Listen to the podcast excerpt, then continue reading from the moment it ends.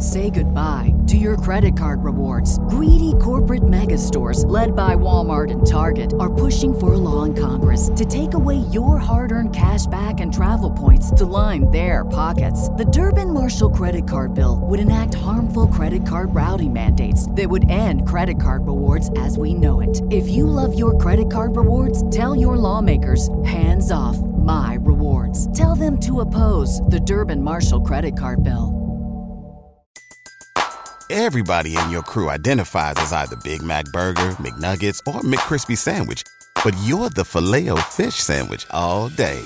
That crispy fish, that savory tartar sauce, that melty cheese, that pillowy bun. Yeah, you get it. Every time. And if you love the filet of fish, right now you can catch two of the classics you love for just $6. Limited time only. Price and participation may vary. Cannot be combined with any other offer. Single item at regular price. Ba da ba ba ba. Hello, everyone, and uh, welcome to Blogging Theology. Today, I am delighted to talk again to Dr. David Solomon Jalajel. You are most welcome back, sir. It's a pleasure to be here again. It's always a pleasure. Well, uh, for those who don't know, Dr. David Jalajel is a researcher with the Prince Sultan Research Institute at King Saud University in Saudi Arabia. He holds a PhD in Arabic and Islamic studies from the University of the Western Cape. Formerly, he was a lecturer in Islamic theology and legal theory at the Dar Uloom in Cape Town, South Africa, where he graduated and then received the highest specialization in Islamic law and the highest specialization in Arabic. David will be speaking today about presuppositions about God's wisdom in Muslim arguments for and against evolution. Uh, this is actually a really important subject, uh, and uh, I think it's really worth attending to. So, David, would you like to introduce us to this subject? Yes, thank you very much. As you said, my topic is presumptions about God's wisdom and arguments for and against evolution. We're not going to be exploring evolution itself today or whether Islam accepts it or not. We're going to focus on one strategy that is being used by people on both sides to argue for or against evolution in an Islamic context, hmm. and to explore from a traditional Islamic understanding of wisdom how valid this kind of argumentation is. So that is our focus here. So we first have to situate the topic what are these wisdom based arguments and how do they fit into the broader concept of Islamic theology and Islamic belief? Hmm. So we can look, there are three kinds of questions that Islamic theologians can ask. The first kind of question is what is God capable of and what is he incapable of? What can he do and what can't he do as God? Then you have the questions on the bottom what did God do and what didn't he do? What we know what he's capable of, but what did he actually do? And the third kind of question is what would God do being God? And what would he stay away from because he is God? So those are the three kinds of questions that can be asked about God. And they fit into different aspects of theology. The first set of questions, what is God capable of and what he is incapable of, focus mainly on God's essence, how we understand who God is and his nature. How someone would ask, wait a minute, what do you mean by what is God incapable of? How can you even ask such a question? And you would answer, well, is God capable of not existing? Can he decide not to exist? Or, or, or, my favorite example in Christianity, uh, I'm not, we're not talking about that at all, but uh, uh, uh Christians sometimes say, accuse Muslims of limiting God uh, in, in, when Christians deny, Muslims deny that Jesus is God. So I say to them, can God become Satan? And I actually asked a Christian this yesterday, and they immediately changed the subject. So uh, can God not only be capable of his non existence, but can God be capable of becoming Satan, e- pure evil? And that question was uh, avoided uh, uh, immediately by the Christian. I, am not making a polemical point. I'm just giving another example of what of this question that you've just mentioned. Yes, and with regard to Jesus as well, if Jesus is a physical body and form, a Muslim would say, how can God become a body and form that is created and exist in creation? How mm. can the creator become the created thing? God can create anything he likes. He can do anything he wants to do, but being created is not what a creator is. So these kind of things are explored with regard to God's essence. And so those kind of questions, we're not going to be dealing with them too much today. We're going to touch upon it in situating the question. Uh, the second set of questions deal with God's actions. Once we determine what God can do and what he cannot do, well, in the realm of what he can do, what did he actually do? And of course, if you say God can do X or he can stay away from doing X, how do you know whether he did X or not? You need scripture for that. So mm. those are purely scriptural questions. But then you have a third set of questions. What would God do? We're saying because he is God, doesn't that dictate how we should behave? God should behave like God. So this is a kind of argument that would be brought. What is it that's suitable for God to do being God? Not what he has power to do, what would he do? Mm. And this set of questions is a third possible set of questions that could be asked. So when we situate the question, we're going to see where these wisdom-based arguments fit into the three possible kinds of questions that can be asked. So let's look at the first question. What is God capable of and what is he incapable of? Well, first we have to decide, because this deals with God's essence, we have to define God against everything else. And theologians define the universe as everything else besides God. Hmm. Now, we, I quoted Al-Razi, but all Sunni theologians give this definition, whether they're Asharite, Maturidite, or Salafite, doesn't matter what school of Sunni theology they come from, you have God in his creation. That's absolute transcendence. God is not manifest in creation. Creation is not part of God. So pantheism and panentheism and things like that, those kinds of doctrines that put God, that put creation within the essence of God, Islam rejects that, at least within the uh, Sunni paradigms. It rejects such ideas. God is completely separate and distinct from his creation, and everything else besides him is his creation. So there's only God and his creation. So that, so and to define theology as a domain with respect to this concept, we have, I'm quoting Sanu, uh, Yusuf as-Sanusi, who was a, a late Ash'arite theologian. He says, every accountable person must know what is necessary, impossible, and possible for our Lord. And they likewise must know the same about the messenger. So he frames theology as knowing what is necessary, what God, what God is capable of, what is impossible, what is impossible for God, what he's incapable of, and then everything else is what is possible for God. So, what is he capable of, incapable of, and what is possible? And so, what is necessary? So, that is the way it's framed within many uh, Sunni theological books and, and discourses. An important verse for this topic is this one here God creates what he pleases. Indeed, God is capable of all things. And I'm going to go over this in brief here. Uh, what is possible for God? Theologians say he has power to do everything whatsoever as long as we don't determine that thing is a logical impossibility. And I'll go into what that means uh, very soon. But as long as we're not going to determine something is a logical impossibility, nonsense, for instance, then God is capable of all things. There's no exception to what he's capable of. And this verse says God is a creator of all things and he is maintaining all things. This means everything else besides God Himself, as we've already said, is His creation. So, how would this? We're going to discuss uh, biological evolution. What would the argument for biological evolution be solely within the within the framework of this kind of question? The question would be: Does God have the power to bring about the diverse species on Earth through a gradual process of divergence and change, which is evolution, or is He incapable of doing so? What is God capable of? What is He incapable of? Is he capable of doing evolution or manifesting that as a pattern in the world? Or is it something he is incapable of? Now, within Sunni theology, if we say that God is all powerful and does what he pleases, they would have to all agree that he is capable of doing it. It doesn't have anything to do with whether he did or not, just the capacity has to be there. Because it is not one of the logical impossibilities. What is a logical impossibility? Some people would say, How could you say anything is out of God's power. But we must understand logical or rational impossibilities all are nonsense.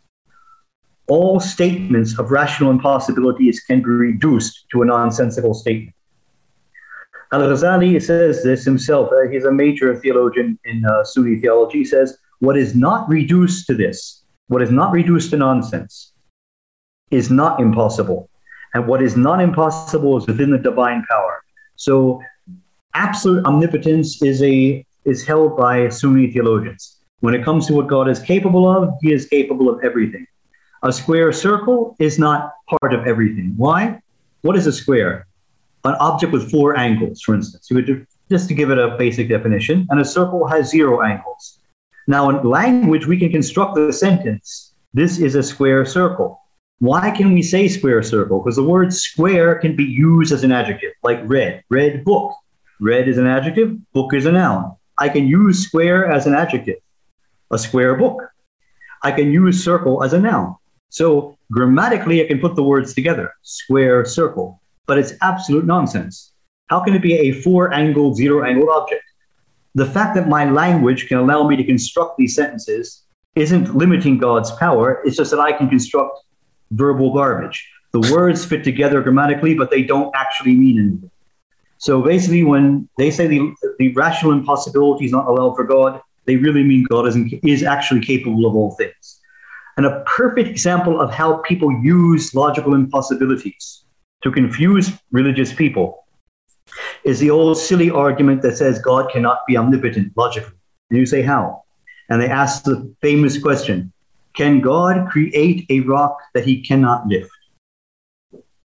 And so, if you, whichever way you answer it, they will give you a problematic uh, reply. If you say yes, God can create anything. They say if he can create a rock he cannot lift, then there's something that God cannot lift. They say, well, no, no, no, he can't create that. Well, then there's something God can't create. So either way, he's not omnipotent. But you must understand that a rock is just an object, and lifting is just putting the object in one place or another, right? So basically, the question they're really asking, using the word rock and lifting as substitutes to confuse us, is Is God capable of being incapable. Now you see it's a contradiction in terms. So it's nonsense. Yeah. And they say, if you say he is capable of being incapable, then he's incapable of something. Because you said he's capable of being incapable. And if you say he's not inca- he's not capable of being incapable, then there's something he's not capable of. He's not capable of being incapable. So you realize it's a contradiction in terms. It's, it's actually a, non- it's a nonsense question. Yeah. Yeah, it's a, tri- so can, trick. It's a trick question. I've noticed that often uh, tricks people, uh, but it is actually a, a nonsense question. It, it's, it's the very structure of the question is absurd. Yeah. Yes, exactly. So those are the things we mean by rational impossibilities. So then we need to talk about how God interacts with the universe within this model. If God is capable of all things, and we see that the world has causation, processes are happening in the world, which is what science looks at the natural processes, how they relate to each other. We can see there are three different divine action models. Now, I've gone into detail about this in another presentation I've given on blogging theology, yeah. specifically about this. But just to contextualize the present discussion, we can see there are three different positions that have been held by three different schools of Sunni theology. The first one is occasionalism, which is held by the what's known as the Asharite school and also later Maturidites, uh, Muslim uh, scholars as well. That's where God creates the object that is the cause, the object that is the effect, and he creates the effect at the same time. So he creates cotton and he creates fire. And whenever he puts creates the two together, God of his, just decides on his own to create ash in place of some of the cotton. And so we see the causal relationship in the world, but with God, it's he creates ash on the occasion of fire contacting the cotton. So he creates everything directly. Nothing has innate metaphysical potency. On the metaphysical level, it doesn't have potency. Concurrentism is an early Maturidite uh, uh, position discussed by Ramon Harvey, and I've discussed that also in my other presentation. The object that is the cause directly brings about the effect, with God compelling it at the time of action. So he creates by compelling potency already inherent in the created substance. Instrumentalism is Ibn Taymiyyah's position, which is part of the Salafite school of theology. That's where God creates causal power in one object, receptivity in the other, and brings about the consequent effect immediately at the time of action. So God creates through potency, he directly manifests in his created substance. These are different ways of accounting for two, thing, two things. One, that God is maximally active, that He creates everything. Everything is creation, and that everything else depends on Him. Nothing else is completely autonomous. Nothing else has autonomy. So the what I wrote in yellow is actually what's more important. That's the basic belief, the basic belief of Sunni Muslims, and what is in white above that are different ways of navigating and accounting for this. The point of agreement here is very significant for contextualizing our question of evolution. Many anti evolution arguments that we hear people say evolution is false or it goes against religion, many arguments they give focus on the idea that evolution undermines God's creativity by assuming natural causes in the development of the species. Likewise, they object to the way the theory gives chance a dynamic role in the evolutionary process. This permits God the power to impose whatever causal pathway he wishes. These divine action models that we see do not allow for such arguments. Those arguments would be considered invalid because God is the creator of the cause and effect. He is the one who brings about the causal relationship. If you see something as random or in the world and say this random aspect has something to do with it, well, God brought that about as well. And it's by his strict determination. Even though we perceive it as random, everything is happening by God's determination. So it allows God to manifest patterns that he wishes to manifest for us. We might perceive it as chance, we might perceive it as cause and effect, but everything is by God's determination. But this is a type of argument that is used. This is not the type of argument I'm going to be discussing tonight. These are not wisdom based arguments. The arguments that say that evolution has to be false because it gives causality to nature are more metaphysical arguments. And I would say within the Sunni, uh, strict Sunni context, those metaphysical arguments don't have much strength because um, Muslims give full metaphysical power to God under any case, no matter what is manifest in the world. Hmm. Can I, can I just so that is not. Sorry, to add a quick point about um, there's a, a, a, scientist and theologian, uh, Professor John Polkinghorne, uh, professor of mathematical physics at Cambridge University, is also an Anglican priest as well. Um, he argued, uh, in distinction to what you're proposing, that at the quantum level, as a mathematical physicist, um, that uh, there is this randomness, as he calls it, and he believes that God has um, given freedom to that aspect, that part of the created order, basically to do its own thing, separate from God's uh, causing anything. So he sees a kind of an epistemological, an ontological difference there. Whereas in the Sunni position and the three divine models, everything uh, is is uh, God, as you say, is maximally active uh, in everything. And there isn't this realm where God is not directly causing events, whichever divine model you use. And that, I think that is a real big difference between a lot of Christian theology and a lot of Sunni theology on God's action in the world. Yes, definitely. So even if we observe quantum uncertainty, mm. I'm not saying it's not there. What I'm saying, but from the metaphysical side of it, yeah. because science studies the natural relationships if there is randomness and uncertainty in the natural relationship, that's what the scientists are studying. How things in nature relate to how do photons relate to, uh, to the quantum gates, for instance? What is the relationship? We observe it. What these divine action models are trying to look at is how God relates to the event. And from a Sunni perspective, it is God decides everything. Whether the photon goes left or goes right, that's God's action. That's very distinctive. That's very distinctive model yeah. of divine action, I think, in in religious in the religious discourse. Yeah. Thank yes, you. and these you see, even though there are three different models, they are very similar in their yeah. final outcome. Yeah. Excellent point. So we finish with what God is capable and what is incapable of. And we can safely say that metaphysically, within a Sunni perspective, metaphysical questions are not going to have much relevance to the theory of evolution being true or false. Because it may be true, it may be false. But mm. whether God is capable of bringing about that pattern in nature that we would observe, well, God is capable of it. And there would be no dispute there that God is capable of bringing about any pattern over time or unfolding any set of events over time that he wishes. And so that would not be the type of argument we're discussing tonight. And it's also not one that Muslims would find very compelling, regardless of whether they accept evolution or reject it. They wouldn't find those kind of metaphysical arguments compelling, at least not within the Sunni paradigm. There are other uh, paradigms that exist as well that might have a different outcome. So, the second set of questions that we talked about, the second possible set of questions is what God did do and what didn't he do? What did he actually do? For example, did he do evolution? Did he let animals evolve? Did he? How did God go about it? Okay, so we've already determined that God can do all things. So the, this is now the next question. Of course, we can say everything we observe in the universe is something that God did. If you go outside and you see a tree in your backyard, we know, did God create a tree in the backyard? Yes. We don't need to go to scripture for that. That's observed. A direct, we believe in directly observed evidence. The Quran tells us, look and see the signs in nature. So obviously, what we see in nature is real. It's not an illusion. So when you see a tree in your backyard, you can say with confidence, God created the tree. It's not a theological position. It's not a position of religious belief, but it's something you can believe is truth. This is known as a scene, as shahada in, in Arabic, as a scene. However, God can also do things. He is capable of doing things that we do not observe. He does not have to make everything subject to our observation. He can conceal some of those things from us, like the angels or the existence of heaven and hell at present or events of the past that don't leave traces in history or in archaeology or in fossils. We can't talk about them because we don't know anything about them. They're lost to the past. What will happen tomorrow in the future? We don't know. These are all things that are collectively known as the unseen, or ghaib. And you know, in the Quran, it says that the believer is one who believes in the seen and the unseen.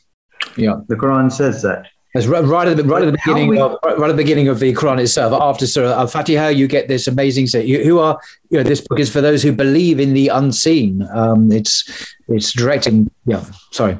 Yes, within the very first few verses of the Quran, yeah. you're right. Right after the Fatiha, the very first few verses of Surah Al Baqarah, you have that verse. So such questions, if they're not subject to our observation directly or indirectly, such questions can only be answered by Scripture. Hmm. If reason says God is capable of doing it, He's capable of putting a tree in your backyard, and you haven't seen your backyard, and you're not going to get to see it. And if you, the only way you can know for sure what's in your backyard, because God could do it either way, is if God says in the Quran, "I put a tree there." Then you have to believe it. If He says, "I didn't do it," you have to reject it. And if He is silent about it until you get empirical data, you have no knowledge about it. And if it's part of the unseen, you can never know about it. And of course, I have with blogging theology a separate uh, program of two hours long that deals specifically with the topic of what to do for these kind of questions. It's called theological hermeneutics. How do you interpret the Quran and Sunnah in order to derive theological, theologically binding doctrine, matters of belief? So those who are interested can visit that uh, Please program. do. So, it's, uh, it's, a, so, a, superb program. So do, do watch it. We're going to be investigating the third set of questions what God would do and what wouldn't he do. So, this is what we're saying. We're not saying whether God is capable of something or not. We're not saying what the Quran said he did or didn't do. We're saying, in the absence of all of that, can we still say something about what God did and didn't do? Because because he is God, because we understand God to be a certain way. And this is your wisdom based arguments. Wisdom based arguments seek to establish a theological position on a matter based on what God would or would not do in his creation. Therefore, wisdom based arguments posit that God's wisdom dictates a particular course of action. God would only do it a certain way despite his omnipotence making him capable of alternatives. You're saying, look, I admit that God is capable of doing it a different way. He has the power to do it. And I look at the scripture and it doesn't say anything about it. But I still know the answer. How? Because he's God. And God wouldn't do it that way, or he would have to do it that way because he's wise, because he's perfect, because he's merciful, this is why these questions relate to his Allah's attributes, or the attributes of God more than anything else. Not necessarily the attribute of power and will, because those are very much connected to his creative act and his essence. The other attributes, when you say God is merciful, God is wise, God is perfect, whatever other attributes you're going to attribute to God, you say these define his behavior or how he's going to act. And from these, we know things about God, even if it's not explicitly stated in the Quran. And even if it's not, even if we know God has a power to do it some other way. This is when people argue in that style, that style of argumentation is the wisdom based argument style. Mm. And we're going to explore wisdom within a Sunni uh, paradigm to see what type of arguments of this nature are valid and what type are invalid. And we're also going to explore arguments for or against evolution that have been really proposed by people in the present day on that basis of that kind of argumentation. So, importantly, before we go into critiquing the arguments that are being suggested in this capacity, to know what divine wisdom is according to the three Sunni theological schools. So, how is wisdom defined by the three Sunni theological schools? Well, we can, I have a few thinkers here. The first thinker I'm mentioning is Al Ghazali. He's an Asharite, a very famous Asharite theologian. He says knowledge of the order of affairs and the capability to arrange them. That is how he defines wisdom, how he understands God's wisdom to be. So to him, it's an attribute of God's action. Wisdom is an attribute of the action that he carries out. You notice wisdom is not defined externally to God. Like wisdom is out there, mm. and we define God's wisdom by an external standard of wisdom. There's a standard of wisdom we understand, and we apply it to God. No, this standard of wisdom emanates from God's action. So it's not external to God's action. It is his action actualizes the wisdom. It's not the other way around. That's very important because the Asherites like to emphasize more than anything else. Asherites want to emphasize God's free will. They're extremely important in their theological school, more than it is to any other Sunni theological school. So wisdom cannot be an external factor or criterion that has any influence over God's action. God's actions are wise, but it's manifested by the wisdom. Wisdom is manifested by the action. Al Imam al Maturidi, the founder of the Maturidi school, says defines wisdom as correctness by placing everything in its proper place. So, Al Imam al Maturidi, wisdom is an attribute of God's essence, just like his power and his will and his knowledge. Wisdom is an attribute of essence. The correctness by placing everything in its proper place is an essential attribute to God for him. For An-Nasafi, who was a later Maturidite, he defines it as an action having a laudatory outcome. So he's looking at the, again, it's similar to the Asherite tradition in that it deals with actions. But in this case, it's the outcome of the action that is where you see the wisdom, not in the fact that God is acting, but the outcome of the action. Is it, to him, it's an attribute of God's essence in the sense that there is a standard of wisdom. The action isn't the one, is the action isn't defining the wisdom. The wisdom more or less is defining the action. The action has to have a laudatory outcome. So you're dealing more of an external standard of wisdom here. And God, by, by his necessary being, by the way he is, brings about this kind of action. So it's very distinct uh, from the Asherite model, where it's because God acted it that it's wise. The, the wisdom emerges from the action. Now, wisdom here is defining what kind of action it will be. Ibn al-Qayyim, who's a Salafite theologian and a student of Ibn Taymiyyah, defines wisdom as doing what is appropriate in the appropriate manner at the appropriate time. And to him, it's an attribute of God's perfection. Within Salafite theology, they emphasize God's perfection more than anything else. Hmm. And perfection relates to wisdom, which relates to the actions. And we will discuss that the, as we'll go along, as we look at each school in more detail. The first school, again, the Asherite school, in more detail, God's will look at God's will. What does it mean for God to have will? Will is specifies what God wants from the various possibilities. God can choose to create X, or he can say, I'm not creating X. He can create a rabbit or not create a rabbit, for instance. So the will specifies what God wants from the various possibilities. Does he want to do this or do that, or do this or not do this? The specification, therefore, is a function carried out by the attribute of will. What does it mean for God to have will? It means that he has his function specifying what he is going to do and what he's not going to do, and that is his free will. What is God's wisdom? The manifestation of God's actions in the world. When God acts, the pattern that emerges from his actions is wisdom. So God freely chooses to act according to the dictates of his wisdom. Everything is defined by God's own standards. God defines what is wise by his actions.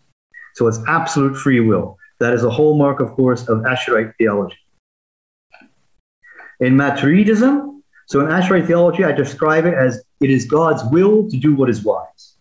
In Maturidism, we would say God's wise purposes determine his will. God's will, again, is exact same definition. specifies what God wants from the various possibilities. We've already gone into what that means. Specification is carried out by God's divine purposes. It's God's divine purposes that specify what is going to be his will. God's wisdom is the attribute that guides and delimits those purposes, delimits those will. So according to Maturidites, it's inconceivable for God to do anything except what is wise. Because wisdom is an attribute of God. It's part of what God is. So God will only manifest wise actions because he is wise. Within Salafism, we say God's wisdom enables his will. They don't see will as having, it cannot operate without wisdom. It has no meaning of its own without wisdom. God's will, again, they agree on this, specifies what God wants from the various possibilities. But specification doesn't happen on its own. It requires a factor to make one possibility preferable to another. How, if the will determines I'm going to do X and not Y, on what basis am I making that determination? There must be a, a, a factor that does that. God's wisdom is the attribute that distinguishes what is best and most appropriate. On what basis? Because it's more perfect. God's perfection demands that God only acts wisely. Without wisdom, will is impossible. Taymiyyah and Ibn Qayyim would argue, since no option could be distinguished from the other. There is no way to say this is what God wants to do unless there is a, attribute of wisdom to inform that decision.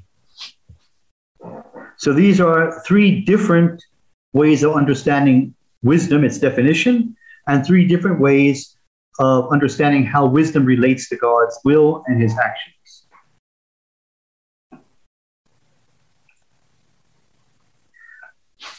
So now we're going to ask more uh, broader questions on the basis of these three schools of theology. What does the world teach us about God and his wisdom? When we look at the world, what can we learn about God and his wisdom? Which is important because science looks at the world to determine what's happening in the world. So we have to see this relationship. What does the universe tell us about God? Where do, how do we get from worldly knowledge to knowledge of God. That's a direction. The flow of information is one direction. We look at the world and we arrive at something we some knowledge about God. I say this is the Kalam tradition, which includes the Ash'arites and Maturidites, those two schools. And you've probably heard of the Kalam cosmological argument. Well, here's one version of that. All things in the universe are by nature contingent, which means their existence and non existence are both possible. We can see that anything that could be other than the way it is is necessarily contingent. It does not have to be that way, so it doesn't have to exist at all. The second premise is all contingent things need a determining factor. Again, you've heard that determining factor regarding God's will again. To determine their existence over their non existence. That determining factor must ultimately be necessary and utterly independent, God. Why? Because if that determining factor, you say, well, yes, the color of the box is green, but it was determined by the painter. Well, who determined the painter? Well, the painter well, has mommy and daddy determine the painter. Well, who determined the mommy and daddy? And you go back and you go back and you go back. You have to ultimately say there has to be some existence. Something must exist that does that is not contingent. Something must exist that is necessary that doesn't have the qualities of contingency. Uh, it isn't bigger or smaller, greener or whiter, or whatever it is. It is something absolutely necessary and completely distinct and different than all the created existence we see. Because it is not a possibility and it doesn't contain possibility it is necessity. So you're, you're saying that, so just to clarify you're saying that science scientists only investigate contingent things things whose existence or non-existence are both possible. Science as science does not uh, examine investigate discuss or is even aware of perhaps necessary and independent reality, i.e., God, the absolute. So it's strictly limited to a particular horizon of, of discourse to do with the contingent. Is that would, would that be fair there enough? There might be some people like Richard Dawkins who would argue against that, but you are right. In reality, that's all they're capable of. Science yeah. is impotent. Is impotent to discuss anything else because science only looks at the observable world. It only looks at natural cause and effect, the changing world around us. And because it limits itself in its practice to that domain, it cannot investigate these things. some scientists get a bit uppity and think they can, but they're making a mistake. Yes. They're going into what's called ontological naturalism, a philosophical school which rejects metaphysics by uh, by assuming certain metaphysical positions. Ironically, uh, because they can't use so science to prove that, because it is by definition something that is beyond empirical observation. Yes. Uh, uh, yeah. Okay. Thank you. Yes. So science cannot do that. With its own within its own parameters, it's incapable of doing that. So this is now you see a green spot behind the um, picture. Yes. Why did David Jalajel put, yeah. Mm-hmm. yeah, why did David Jalajel put a green spot back there? Indeed. to show how simple this argument actually is. This particular argument does not require complexity. It doesn't require a complex world. If you can imagine that your mind is out there and the entire universe is that green spot, that green spot is sufficient to prove that God exists. How? Does it have to be there? No. Does it have to be green? No. Does it have to be round? No. Does it have to have the brightness that it has? No. Could it be a different color? Yes. Could it be brighter or darker? But there's so many different ways you could argue that it didn't have to be there or have to be the way it is, which means the green spot is screaming out, I am contingent. so I require something else to bring me about. Now, that something else is either going to be contingent or necessary. So ultimately, this will bring you to God. And within the Kalam argument, is considered so simple and easy to achieve that a child who has reached the age of discretion, child who can think ration, not yet in puberty, is able and is expected to be able to carry this out, even if its parents are atheists. Now, whether they will be held accountable for that and be punished in the hereafter before they reach puberty is a discussion that actually Sunni Muslims have had. Abu Hanifa and the Hanafis and the Ash'aris and the Salafis, they debate that issue. But the idea that they should be able to achieve this level of reasoning well before puberty is is agreed upon. It's a very simple argument. And I believe you have Hamza Karamali did a whole presentation on blogging theology. He did, and uh, I'm very pleased to say he's coming back to do further programs on, on, this and other related matters. And what you're saying and what he's saying overlap considerably, actually. That's very good, very interesting. Look forward to seeing his other programs. Now, that is from the Kalam perspective. Now, the Salafites have a slightly different way of looking at things. They argue a child is born without knowing God, but with an innate tendency, fitra, towards God. Mm. That's not knowledge of God. A baby, if you could give a baby the ability to talk or, or read its brainwaves, it will not have a concept of a fully formed concept of God, according to Ibn Taymiyyah. No. But it has an innate longing. This innate longing, Ibn Taymiyyah describes it as its innate longing for its mother's milk. It doesn't have to be taught that. It has, it's just like it has that. There's a need to love God. So love of God comes for Taymiyyah before knowledge of God. Mm. A very interesting way of looking at things. That innate longing towards God is there. So as a mind matures, the need to love God leads to knowledge of God without the need for any kind of proof at all. He mm. does say you will be seeing it in the signs of nature. As a child looks around and sees a world around the child, it'll recognize without even having to think too hard. Because of that innate nature, it'll pull the child to the conclusion that this world is created by God. So there's no need to any kind of formal reason. Hmm. And so for Ibn Taymiyyah, the different, main difference is how early it happens. For him, it just develops like something that slowly comes into focus and develops very much earlier. I don't. He doesn't give a year. Nobody can give a year. Every child no. is different.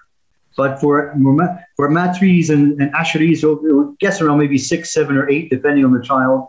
Taymiyyah, it's going to happen much earlier than that. Maybe for the child can discuss it or express it, that the awareness will emerge in the child's mind.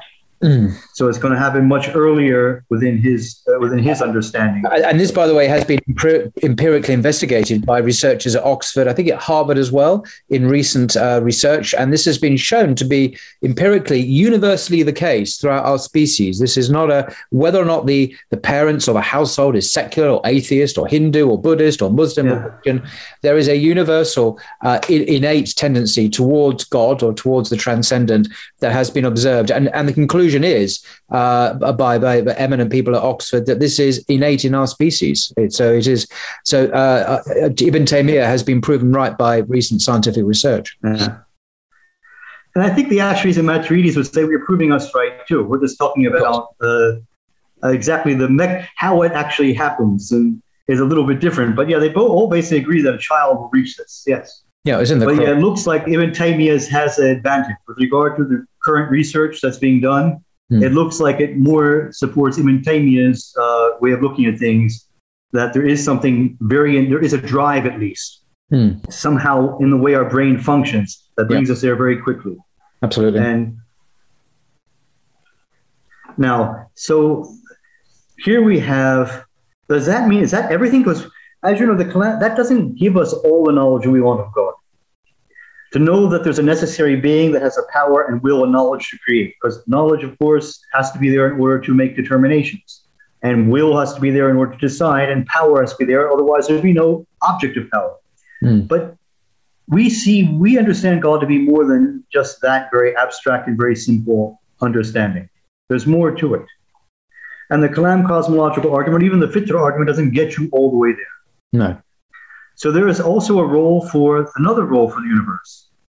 And from the Kalam tradition, you see the universe is, is a current, it has a beginning or, for instance, or changes over time. It's temporal and it's contingent. It's not necessary. That shows that God exists, the necessary being. But then once we know the necessary being exists, then we see that the universe is complex, orderly, balanced, and harmonized. We see these processes and these uh, aspects and qualities of the universe we observe. And that lets us know that God is wise. So the universe itself tells us God is wise. You don't have to look in the Quran and say, Is God wise? Let me look. Uh, God says he's wise. No, you don't need to go that far. God's wisdom emerges also from looking at nature. But it's a different type of argumentation. Once you have God's existence firmly in your mind from your fitra or from your intellectual proof, however it, it happens, then you see that nature has certain qualities. It's complex, it's ordered, it's balanced, it's harmonized. We see purposiveness in the universe. We see that purposiveness. We know it's created. It's created, and as purposiveness means the creator manifests purposiveness in his creation. It's orderly. It has a creator. That creator manifests the order because he, he's the one who did it. So then we can see that God is wise, God is perfection, God is merciful, many other attributes we can see coming through from this way of looking at it. So nature does inform us, it doesn't just inform us that he exists, it informs us of many of God's qualities that we can see as well. And from the Kalam perspective, you see you have the Kalam cosmological argument manifests the existence, and the nature and orderliness of the universe manifest his wisdom and other attributes. The Salafite position is extremely similar, but slightly different because of the role of fitra, that human innate longing drives us to knowledge of God in our childhood. So we know we exist. Then, when we get older and we are more mature, we can observe the universe and contemplate the signs of God in the universe even more. And by contemplating the signs of God in the universe, we see that the universe is complex, orderly, balanced, and harmonized. And in the same way, we arrive that God is wise. The only difference between the Salafite and uh, Kalam version is how we arrive at God's existence in the first place. It's slightly different. Yep. Okay. Now, now we're going to look at the three different schools and see can we go in the opposite direction? Can we make the flow of information go in the other way? If I start off saying God is wise, can I sit there without anything else and say certain things about the way the world is? That from knowing that God is wise, once I've arrived at the knowledge of God's wisdom, that I can say that this means that I can predict certain things about the nature of the world from that premise with an Ash'arite uh, definition of wisdom being it's it's embodied in God's actions, as you said. God manifests wisdom through His actions. It is not dictate. There's isn't His wisdom doesn't dictate His actions. His actions not, uh, basically dictate what is wisdom. So for them, no, it doesn't go the other direction. God's wisdom is known through His actions, not the other way around. What God has done is wise, and we can often discern the patterns in His wisdom by observing the world and realizing that he's wise. But we will not be able to predict any details about the world solely from that premise. So we can learn from, we can derive God's wisdom from seeing the world, but we cannot predict things about the world by, by accepting the fact that God is wise. Okay. From the Maturidite perspective, they say that the universe must exhibit order and precision. Since the universe, because otherwise, the universe would exist in vain, they say. Since the universe does not exist in vain, it's a deliberate action of God, and we know that God placed us here to worship Him. He said He, he said He created us to worship Him. The universe must therefore have a minimum level of coherence and precision for us to be able to come to know Him and worship Him. So, a universe that's completely chaotic and incoherent would not fulfill the purpose of allowing us to exist, to have reason, to see the world, and come to acknowledge God's existence. And if our purpose is to worship God, then a wise God would have to create a universe where that is possible. Doesn't have to be our universe. Doesn't have to look like this. Doesn't have to have raining water and growing trees. But it has to have a, a level of coherence, so rational beings could be created in it that reflect upon God. So that they would say is something that wisdom can tell us has to be the case. It's something we observe in the universe anyway. It doesn't tell us anything we can get already, but it says his wisdom dictates that has to be part of the universe. So yes, could, the universe could have been different than it is, but that would have to be there. That a certain level of order and precision would have to be there in any possible world that God created for us. For the Salafites who focus on God's perfection, God's perfection would require a coherent creation, very similar to the Maturidi position. Because God's wise and just, it requires a certain level of coherence in his action. Because he would have to be acting in a coherent and consistent manner. Yeah.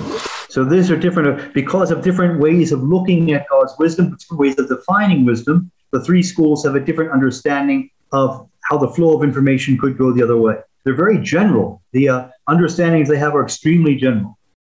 But they, but the Ash'arites would say, no, we cannot take it the other direction. For Maturidites and Salafites, they can, within these limits. What none of what they all agree on. Now we say Sunni schools here. We can predict the universe must be precisely X, Y, and Z. Can we do something more specific? Can we predict specific details of our world based only on knowing God is wise. We say, God is wise. What can I say about the world and predict about the world strictly on the basis of knowing that God is wise? Now, they all agree this is, you cannot do that by knowing God is wise, dictate specific details of what the world is and its nature and its events and happenings. And we'll quote different scholars. I will mention what different scholars of the three Sunni schools have said in this regard. Al Ghazali says the meaning of the wise is the knower of the reality of things, the capable of precision in making them accord precisely to his will. From this, where is the need of God considering best interests? God doesn't have vested interest. As for wise man among us, he takes his best interests into consideration, looking out for himself to achieve distinction in the world and to achieve reward in the hereafter or to repel misfortune from himself. All of these things are impossible to conceive of for God. God has no needs, he's basically saying. And because God doesn't can do anything any way he wants to do it, uh, you can't predict specific things in nature and say because God is wise, he has to do it this way. No, God is not dependent. He has no limitations or needs. So that would make, type of argumentation would make no sense. And Imam al-Maturidi observes, if those sectarians, people of other sects he means, gave consideration to what we have mentioned of proofs, they would have known their intellect's limited ability to know human wisdom. He's talking like philosophers and other sectarians that rely on reason a lot. Say if they look at their own proofs, they would see that even human wisdom is hard for humans to figure out. Let alone being able to comprehend the Lord's wisdom. So he very much emphasizes God's wisdom, but says you can't second guess God based on your understanding of that wisdom, basically, is what he's saying. Likewise, a later Maturidi scholar, An-Nasafi, says, God has created an incalculable abundance of things from which no one in his creation derives benefit or gets to see or even examine, like the hidden regions of the earth, the interiors of the mountains, or the bottoms of the oceans. God is transcendent above taking benefit from anything. Nevertheless, he did not create those things in vain. So God has wisdom. He's saying God has wisdom in these things, even though we don't see it. We can't even imagine it.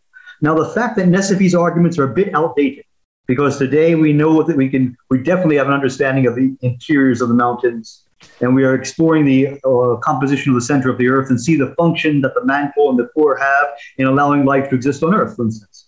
And we definitely know what's at the bottom of the oceans.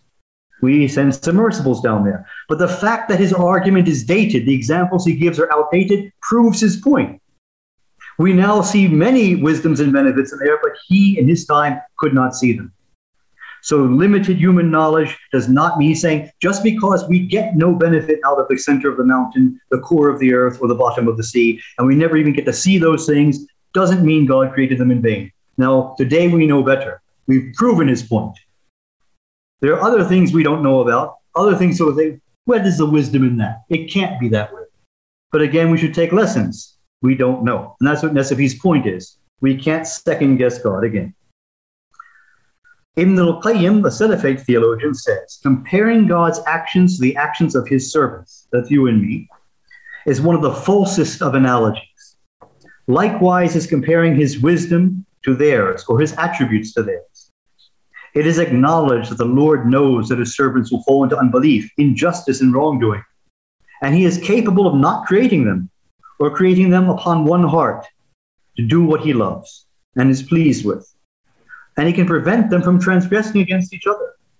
But his infinite wisdom keeps him from doing so and requires that he creates them the way they are. Now you see there's a linkage.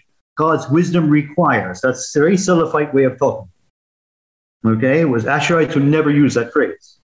But just because God's wisdom requires that he creates the world in a certain way doesn't mean we can know the details of what yeah. that way is, because we don't have access to that wisdom. No. We don't have that level of knowledge to make those determinations. If we, did, we would be so even though it's determined. Yeah. Yes, exactly. So again, we can't second guess God, even though the Salafites would argue, would use that kind of language. Again, that, that God's wisdom requires that it's the way it is, which is definitely interesting. That's a big distinction between Salafites and Ash'arites on that issue. But still, you can't dictate to God what that wisdom is. Again, we would have to be God to be able to do that. So and Ibn Abi al-Izz another Salafi, reflects Nasafi's statement when he says, if God's wisdom is not evident to us, we can't see it in something. We see we can't imagine what it is. That does not mean God's wisdom is not there. Mm.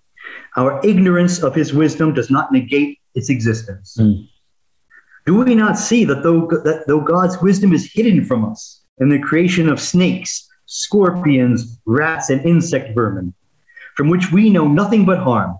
This does not negate that God created them, nor does it mean that there is no wisdom in them that remains hidden, since the absence of knowledge does not equate to the knowledge of absence. A very good axiom to keep in our life. The absence of knowledge does not mean the knowledge of absence. Yeah.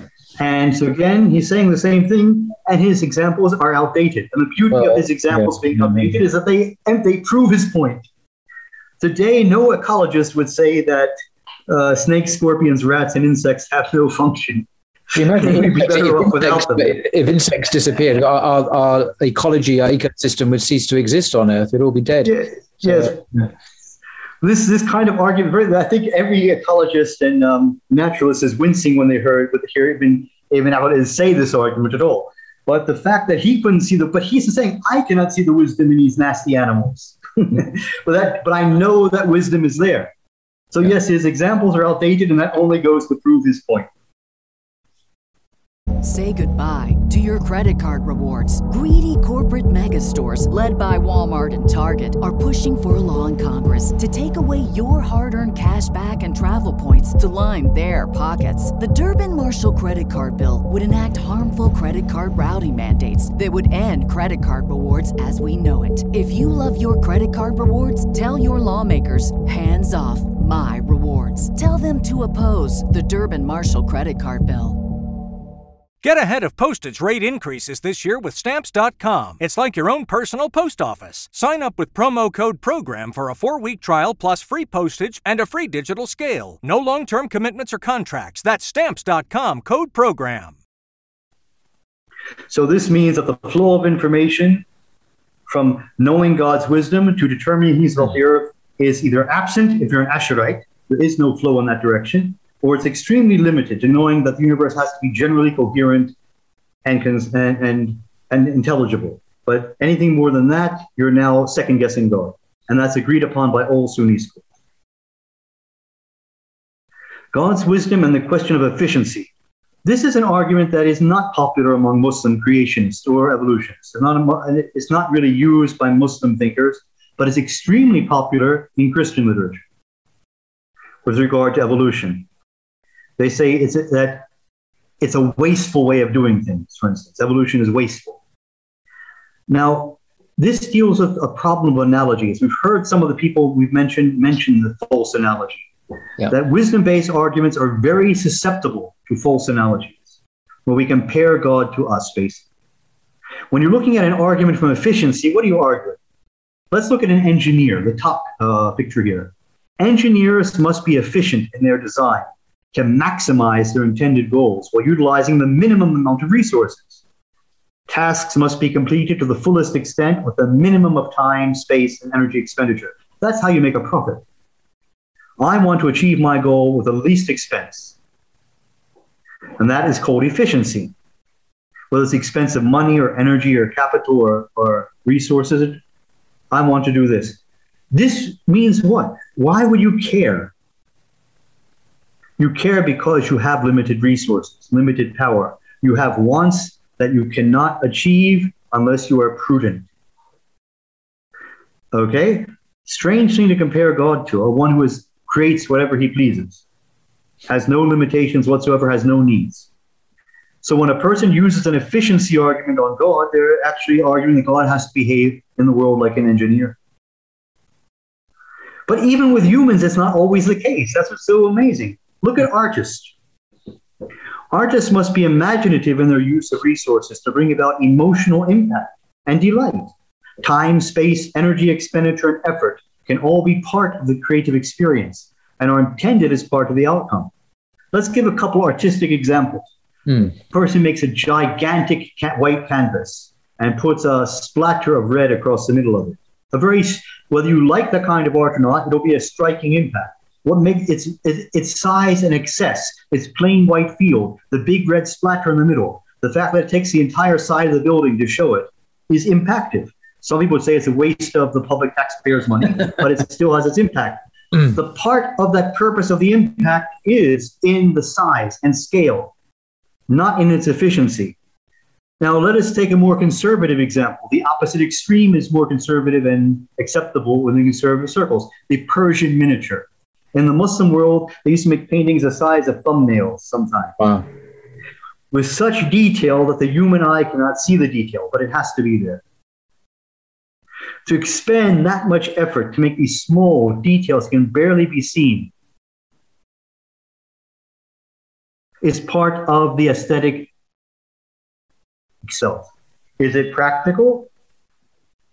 And the goal that cannot be achieved any other way to human needs? Yes. So even humans are not always engineers. And even when they are not behaving like engineers, they're not behaving foolishly. They're not necessarily doing the wrong thing by not being efficient. Because the type of experience you want to achieve, the goal you have in the aesthetic realm is different. So that should make us humble before we try to apply either of these analogies to God. Mm because God as artist is used by some people, and people who see God as artist, you know, they have a different attitude about the way God behaves, and, ex- and they have different expectations of God. You've noticed that. If you look at people that that try to explain God that way, they have a different attitude about religion than those who would try to picture God as an engineer. But both, we would say, are false analogies. They're comparing God to us. Now let us look at an imaginary scientific explanation of this false analogy. Look, if you can look on the right side of the slide, you see a little tiny green and blue ball. That's the Earth. You've seen it before in some earlier slides. Yes. And on the left side, you see this big orange and yellow ball. That is the sun. Let's look at some details about this. That these are not. This is not a matter of scientific theory. This, these are all observed facts. I'm going to give you. The sun's dynamic, diameter is about 109 times the diameter of the Earth. In order for the Earth to enjoy a climate conducive to life, the Earth averages 149.6 million kilometers away from its source of energy. The distance between the Sun and the Earth is 107 times the diameter of the Sun. The Sun is 333,000 times more massive than the Earth. The Sun consumes more than 4 million tons of fuel every second the sun loses an additional 1.5 million tons of material to the solar wind over its lifetime up to now. the sun has lost more than 100 times the mass of the Earth. The Earth receives between 1 and 2 billions. That's 1 and 2,000 millionths of the energy emitted by the sun. Very little, actually. And the other little specks of dust called other planets also get their share, a few more billions there. Now, imagine a person who has the efficiency argument in their mind. They are geocentrists. Imagine you go back to the Middle Ages and you go to the geocentrist who believes that the sun is a little tiny ball, very hot and bright, and it goes around the earth. And you explain this to that geocentrist. They would say, That's the craziest thing I ever heard. This is ridiculous way to heat and light the earth. To spin the earth around to make day and night, so it has to spin around really fast. And then it goes around the sun like that at that distance. It makes much more sense to have a small sun close to the earth and go around the earth, shedding its light and heat as it does so. It's much more efficient. What is this spinning earth nonsense? This setup is wasteful, injudicious, and absurd. And I have seen in the literature the same exact argument being used against evolution. Needless to say, whether evolution is true or false, it may not be the argument you would want to use, simply because it has this defect in it, comparing God to an engineer.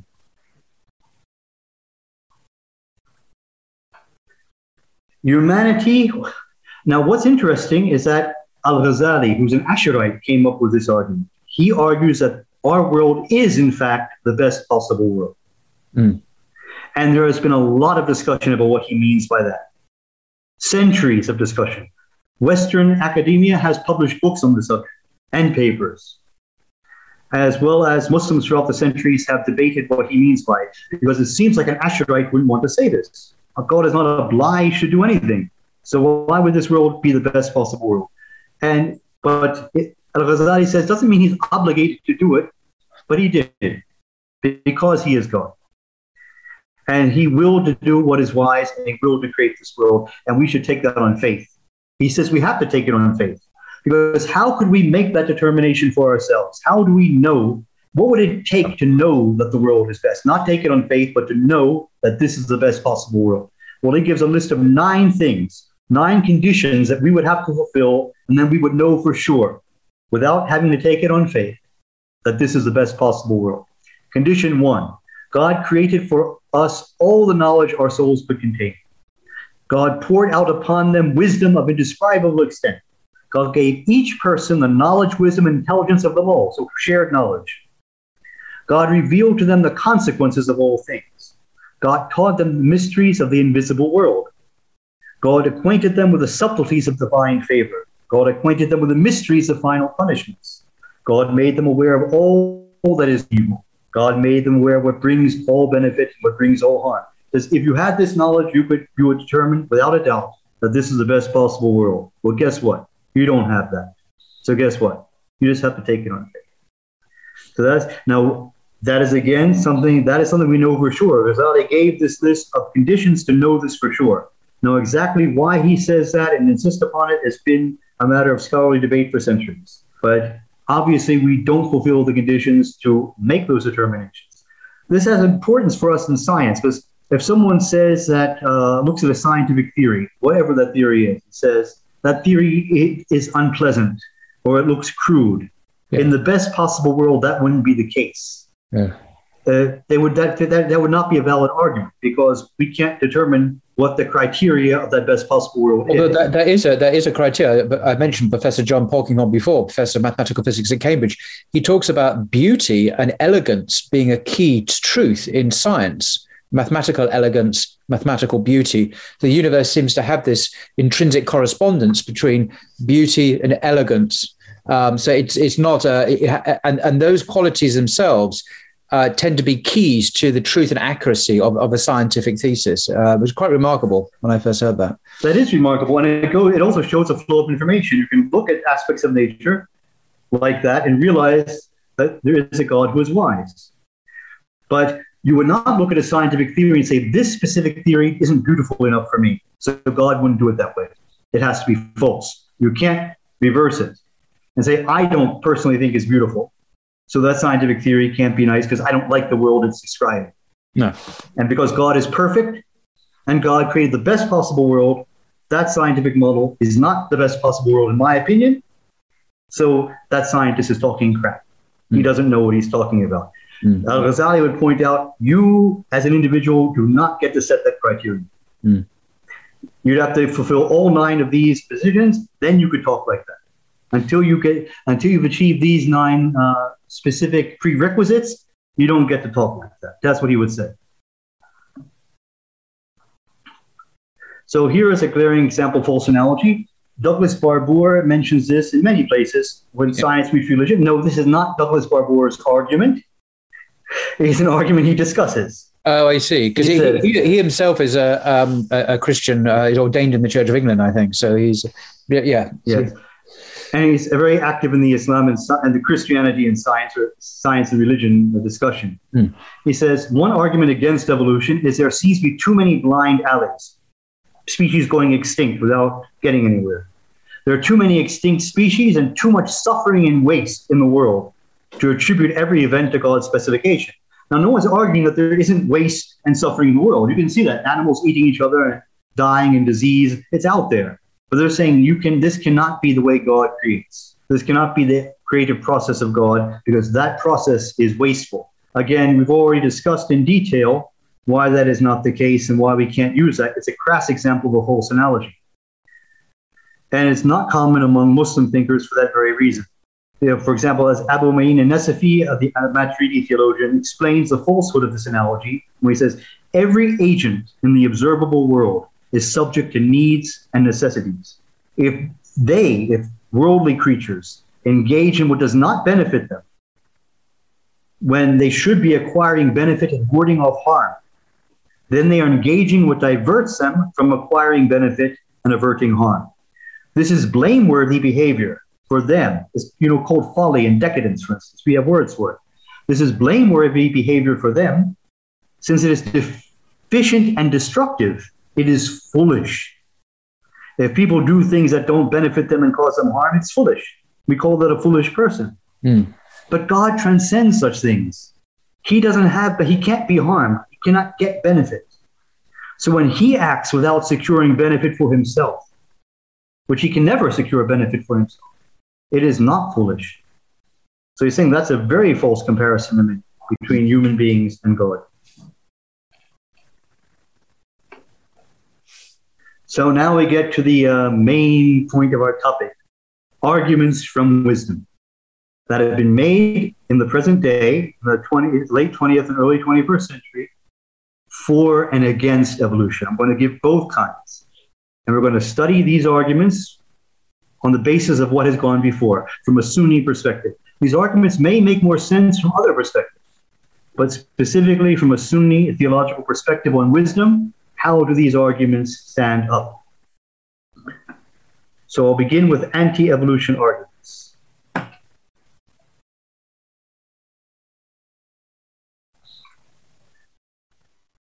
The first, oh, anti evolution arguments. I went too far.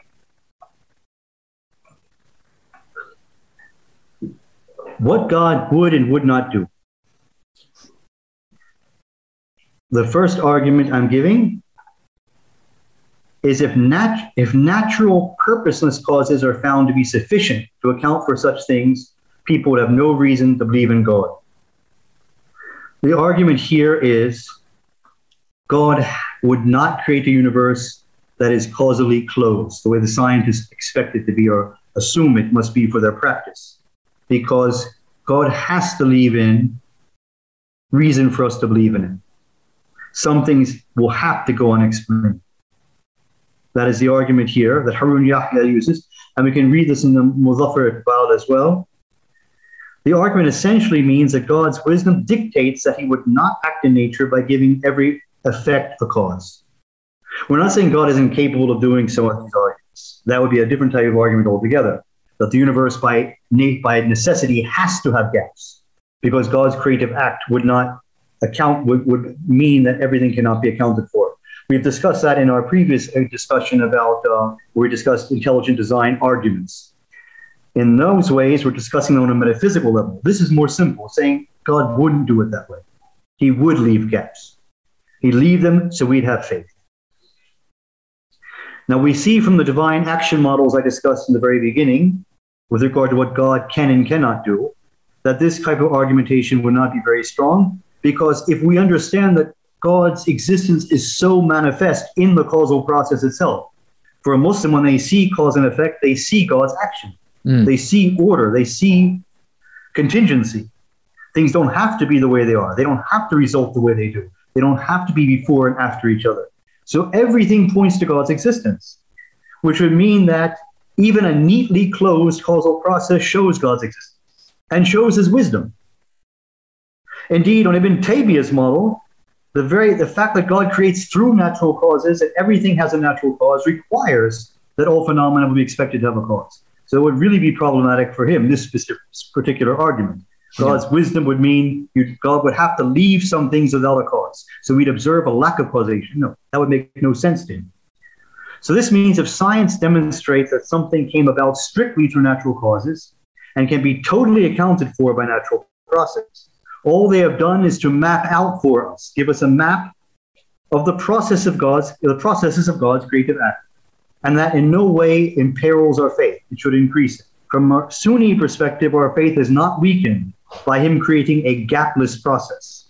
It is strengthened by the precision of that design, the design in the causal process. God's wisdom does not necessitate that he places causal gaps in the universe so we can latch on to those gaps and believe in him on that basis. So that argument is saying that God has to leave gaps for us to be able to be able to see is comparing uh, natural causation in its autonomy to God in his autonomy. Another question is with Suleiman Nyang argues the Islamic view of human origins and man's favored status in the universe does not square with a dominant scientific view of evolution as argued by Charles Darwin and the scientific communities around the world. If one follows the logic of the evolutionists, man appeared after a long process of transformation from lower forms to higher forms. Now, again, I don't believe Suleiman Nyang is arguing that God could not, is not capable of creating human beings from lower forms to higher forms, as he says. He's arguing because God has honored us, that's not the way he would go about it. He's saying it would go against God's wisdom to create us in such a manner. How could he favor us and give us such base and ignoble origins. Now, this argument is problematic for a number of reasons. Why must God's wisdom dictate how he creates those he favors and how he confers his esteem and favor on them? It begs the question isn't God's esteem enough? The argument assumes a false analogy that God's creative act must conform with subjective human notions of dignity and honor it is not reasonable, maybe, for us as people to honor something that we bring from lowly sources. If I dig something out of the trash, I may not respect it very much. So we say it must follow for God as well. That's the basic argument. If God is going to honor us, He's not going to evolve us from disgusting other animals or whatever. But the Quran seems to say something else about this. The Quran says in Surah Al Hijr, verse 28, God created man from altered black mud. And each one of us, in turn, is ascribed in the Quran, like in Surah Sajda, verse 8, that we're created from a humble fluid, the sperm drop. That doesn't negate the dignity God said He's conferred upon us. Hmm. Humble origins does not mean God cannot say He's honored us or holds us in esteem. And it also seems to be strangely the argument Satan uses. Yes. When he says, when he was told to bow down to Adam, he invoked his origins and Adam's origin. Says, You created me from fire and you created him from mud. Now, again, I'm not holding this on, upon Suleiman Nyang. I'm just saying there's some logical fallacy in his argument. And just because something may have come from a lowly origin does not mean that God's wisdom would declare that God would not create something that way, and then confer honor and distinction upon it. We're comparing God's actions again to how we would go about doing things when we want to honor them. And we are not to be compared to God. Another anti evolution argument is the theory of evolution is repugnant to believers because it is totally in opposition to the good qualities required by God of his servants. It is a theory of progress that sets a premium on sex, greed, selfishness, and violence. In summary, this argument is basically saying that God's wisdom demands that he would only act in his creation in a way that exemplifies moral conduct, our moral conduct, how we should behave. That God, when he acts, he manifests in nature natural phenomena. The natural phenomena he manifests in nature should resemble how we should treat, how we are expected as people to treat each other. That's the argument. This argument assumes that God's actions must serve as moral instruction. Basically, God would not create in a manner from which people might derive morally reprehensible lessons. God's actions in this case are being compared to our own. He would not bring about new species through a pattern in his actions, which is what evolution would be from a Muslim perspective, a pattern in God's actions. He would not do so in nature where sexual prowess other others' misfortunes and fierce competition among creatures would play a role in the unfolding of that pattern. Now, this is a very subjective uh, argument. It also seems incompatible with some verses of the Quran. For example, in Surah Najm 43 to 45, God says, And it is He who causes to laugh and causes to weep. And it is He who causes death and causes life and he created the pairs, male and female. So he links even our procreation to this patterns of misfortune and fortune in the world. Again, God says in Surah Shura 49 through 50, to God belongs the dominion of the heavens and the earth. He creates what he wishes. He bestows females upon whom he wishes, and bestows males upon whom he wishes. Or he gives them both males and females and he renders whom he wishes childless. Indeed, he is knowing and capable. So God is saying he is the one who decides who has more offspring than anybody else. And not everybody gets the same thing. That is clear from the verse. I'm just in, in parenthesis, so, and, and, sorry, just in parenthesis here, and somewhat controversially, I, I note that in, in the, the language used there in the English translation of the Quran, God speaks of male and female genders only. Um, it, it, there is no uh, the the woke discourse uh, is, is is absent, shall we say, from that description of our humanity as male and female. That polarity is quite clear. But that's my parenthetical controversial comment. Okay. Yeah, see, definitely, no one can doubt there is such a thing as male and female from the Quran. It establishes both uh, concepts very nicely. This argument that we see here also assumes that God's actions in nature are required to resemble how humans are expected to behave towards one another. This is the most problematic point of this argument, in my opinion. This is a false comparison. Even though human moral duty may be intelligible to us, we know why murder is bad. And we know why saving a, a child from drowning is good. We can understand that rationally, yes, to a greater or lesser extent. And different schools of thought disagree on how much that extent is. The actions of the Creator are different. They're on a different uh, mm. order altogether than the actions of individual creatures living in this world. Come, uh, there's a verse that says, He is not questioned about what he does, but they will be questioned. The Ash'arite theologian Al Baqillani comments on this verse, and he says, It means that they will be asked about what they earn, and he will not be asked about what he creates, mm. because there is no one above him to command him and there is no requirement upon him in what he creates. Mm. Rather, the command and the requirements are upon them in what they acquire. Likewise, An-Nasafi observes, he's a Maturidi theologian, wisdom is possible in the creation of repugnant acts. So, how can you claim that there is no wisdom? If they allege that if there had been wisdom in it, they would have understood that wisdom and identified it, then they are being arrogant and presumptuous in the extreme by making their limited intellects that can only understand some aspects of human wisdom into a law governing divine wisdom. Very strong terms. Just because as we can say what is good, what God can tell us even what is good and bad for us to do, doesn't mean that God, when He acts in nature, has to act according to those same limited rules, or at least we have to per- understand and perceive them according to our limited rules. Mm-hmm. Salafite theologians distinguish between the legislative command and decree, which is a law that applies to creatures. So like the Ten Commandments thing. Do this, don't do that. When God commands us, that's a legislative command. And a legislative decree, this is lawful, this is forbidden. But they distinguish that from what they call the existential command and existential decree, which applies to God's actions in nature. The two are separate and distinct. When God wants something to be, he says, be, and it is.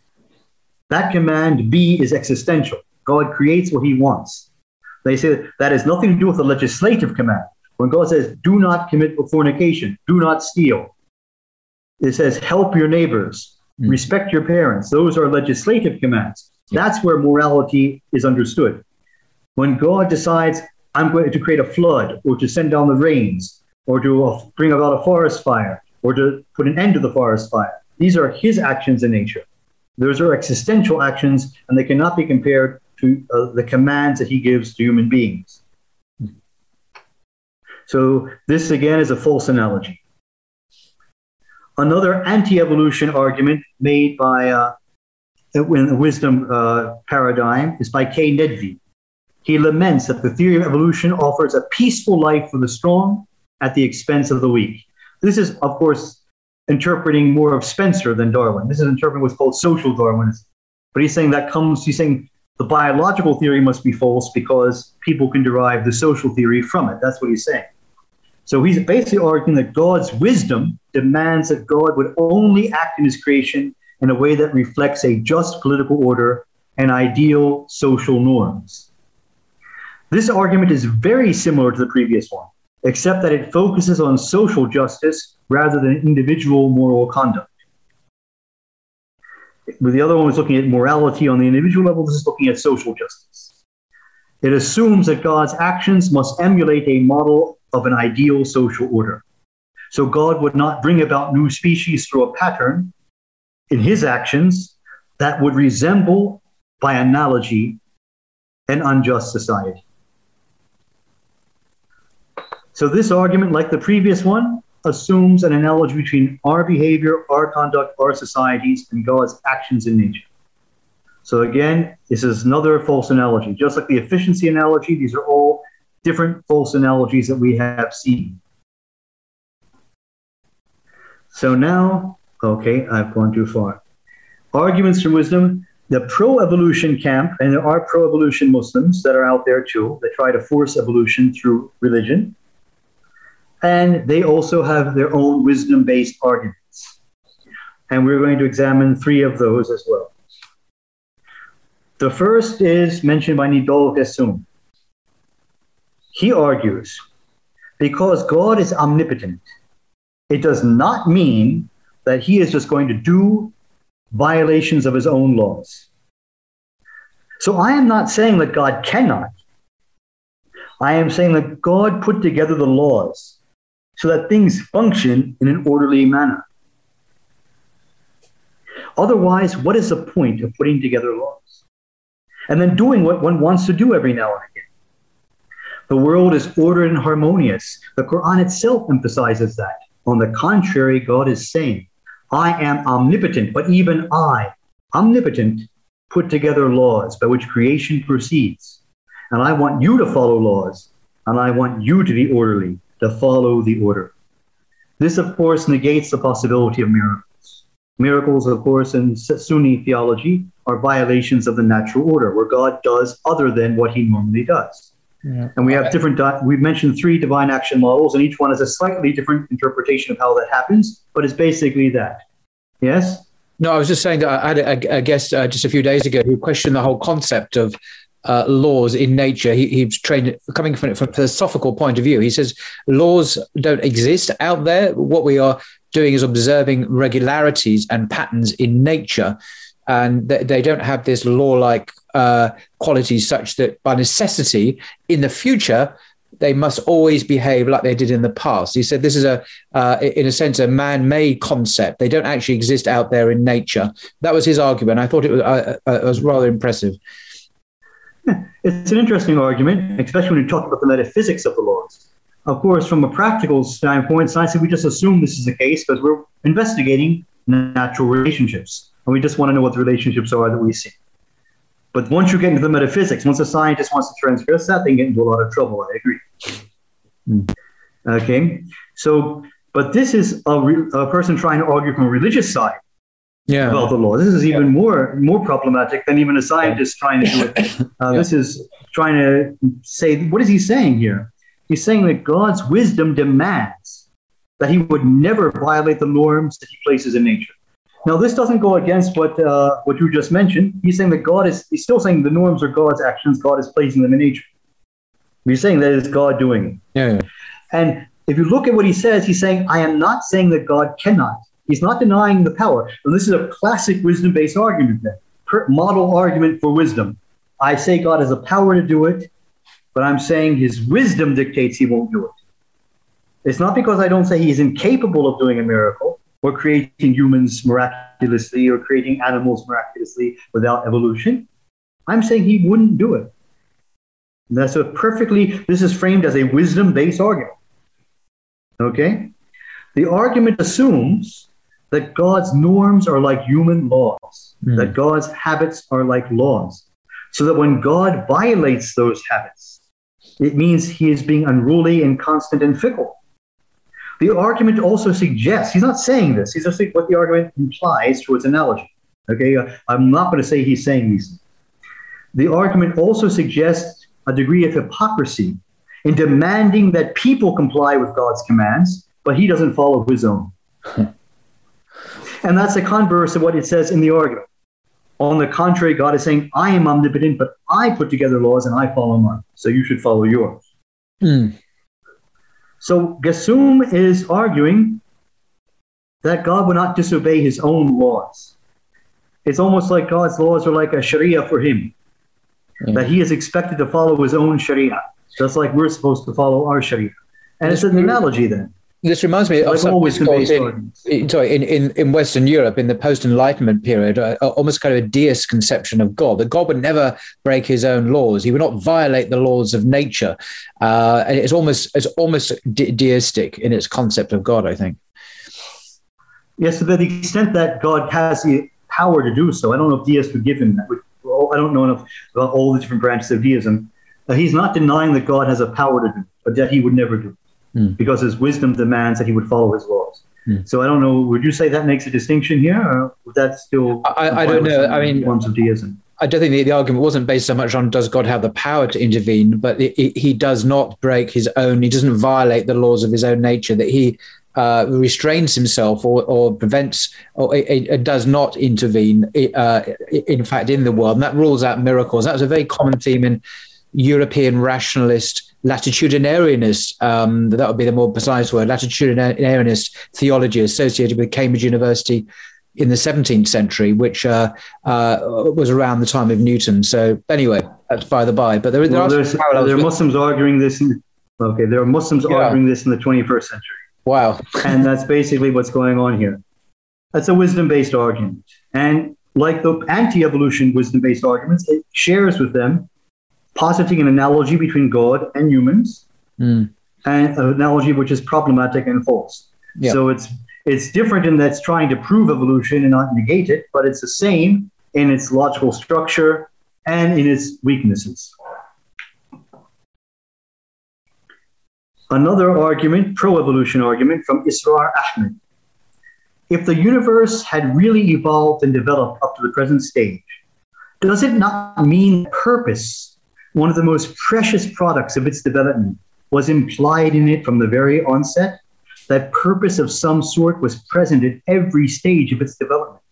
At the material stage, it was entirely unconscious. At the biological stage, it was half conscious. At the human stage, it became completely conscious and deliberate. So, this is a wisdom based argument that God's wisdom demands that he manifest his purposiveness in every natural phenomenon without exception. Not that he has a purpose, that he manifests it in a clear and discernible manner. And evolution necessitates, according to Israr Ahmed, that every object and event in the universe is being steered by God for a purpose. So he's saying evolution is the wise, is, is a manifestation of God's wisdom.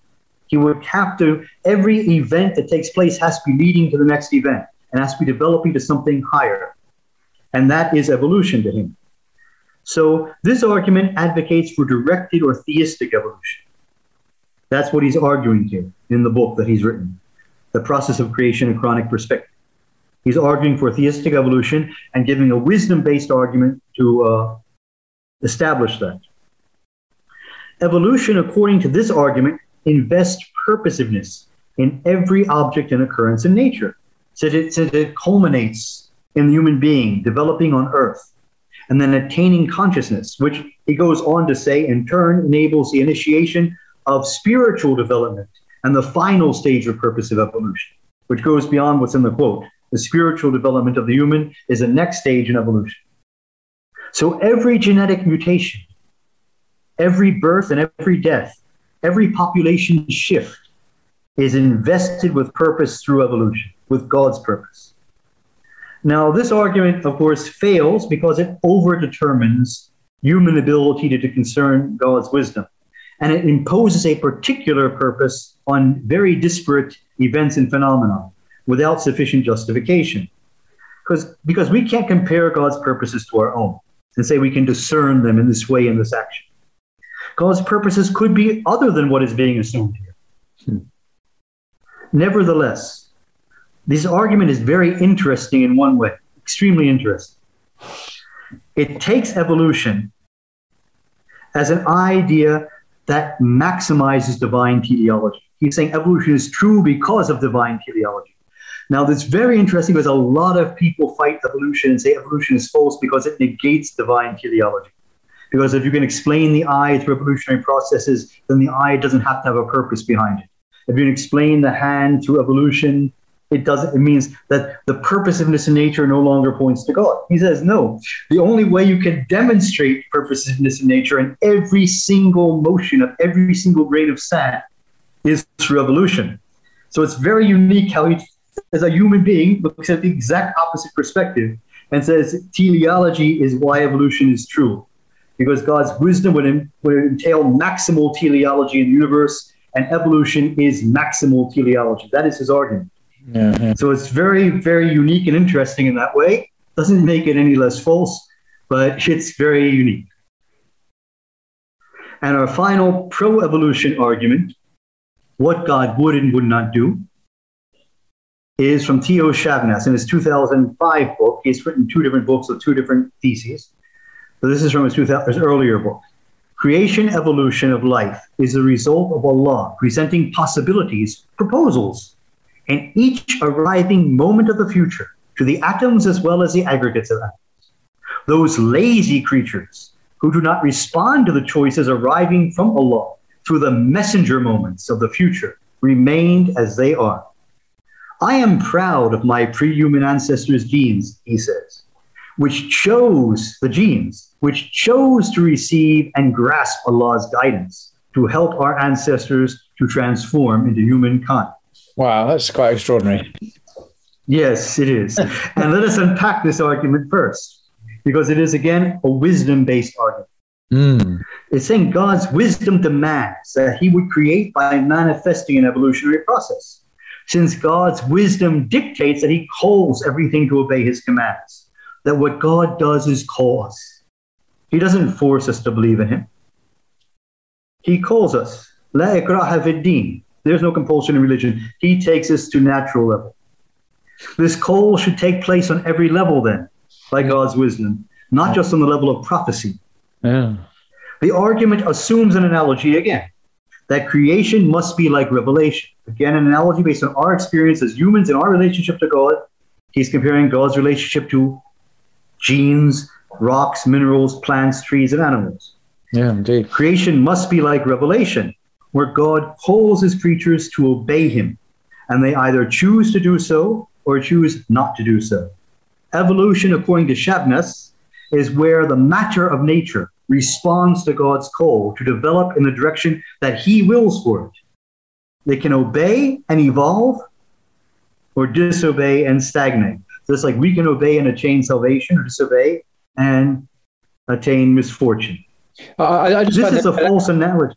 Yeah, it is. I, am I'm just very uh, uneasy about this language that um, you know genes can receive and grasp God's guidance and hear God's call. It's it's anthropomorphizing nature to uh, an extremely high high level, um, uh, which is just really I don't mean to be rude, but it's almost comical, as if the whole universe is kind of, you know, uh, you know, the, the, prophetic paradigm is kind of universalized in in this kind of way. Yes. And I'm thinking, it's very odd, a very odd way of putting it. Um, anyway, this is my suggestion. It's very odd, but there are people today that hold these kind of attitudes about nature, about mm. about universal consciousness.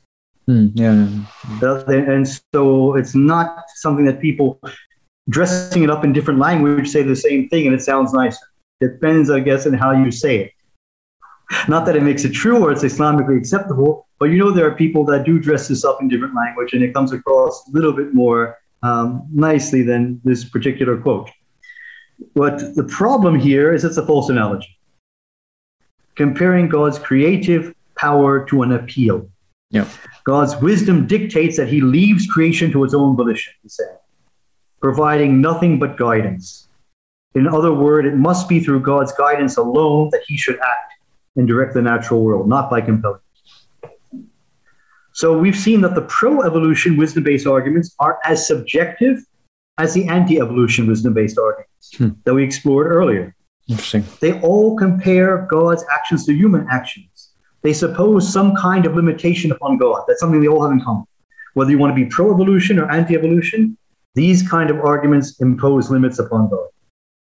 In light of these limitations, evolution is either seen as being the only wise and judicious pattern for God, or being something God would never use to manifest his will in the world.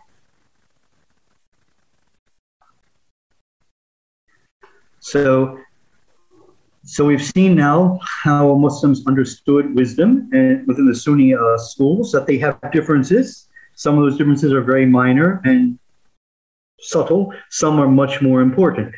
Like whether you'd ever use a language, God's wisdom dictates that He would do this. For example, uh, Ibn Abi al-Izz had no, Ibn al-Qayyim al-Jawzi had no hesitation using that language, and Ash'arite would never use that language. But they had a lot more in common than they had in disagreement.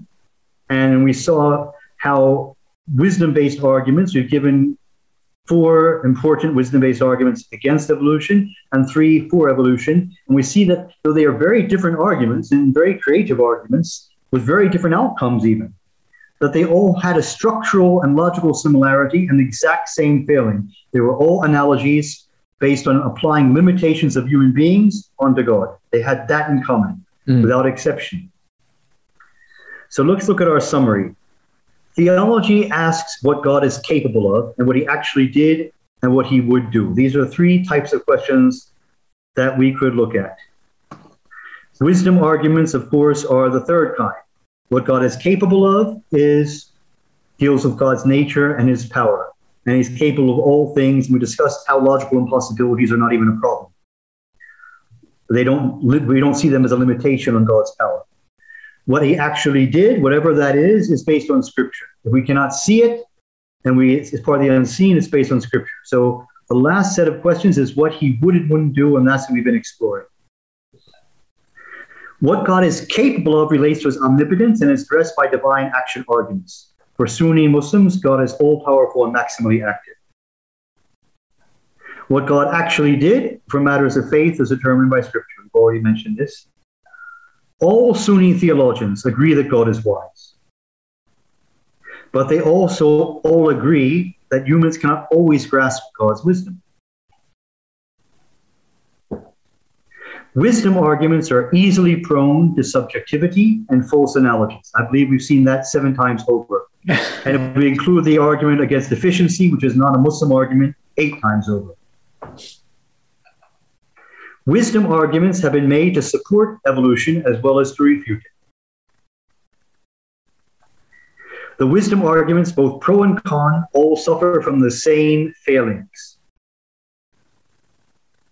Wisdom arguments lend themselves to re- irresolvable disputation, demagoguery, and personality cults. Why? Because they require someone who can arbitrate arbitrate that knowledge. They have to subjectively determine what is wise for other people. And you notice many uh, movements, at least in the Muslim world, whether it's the Harun Yahya movement or other movements in the Middle East or elsewhere, where wisdom based arguments are being used are often personality cults. Mm. Why? Because of the subjectivity of these arguments. Interesting.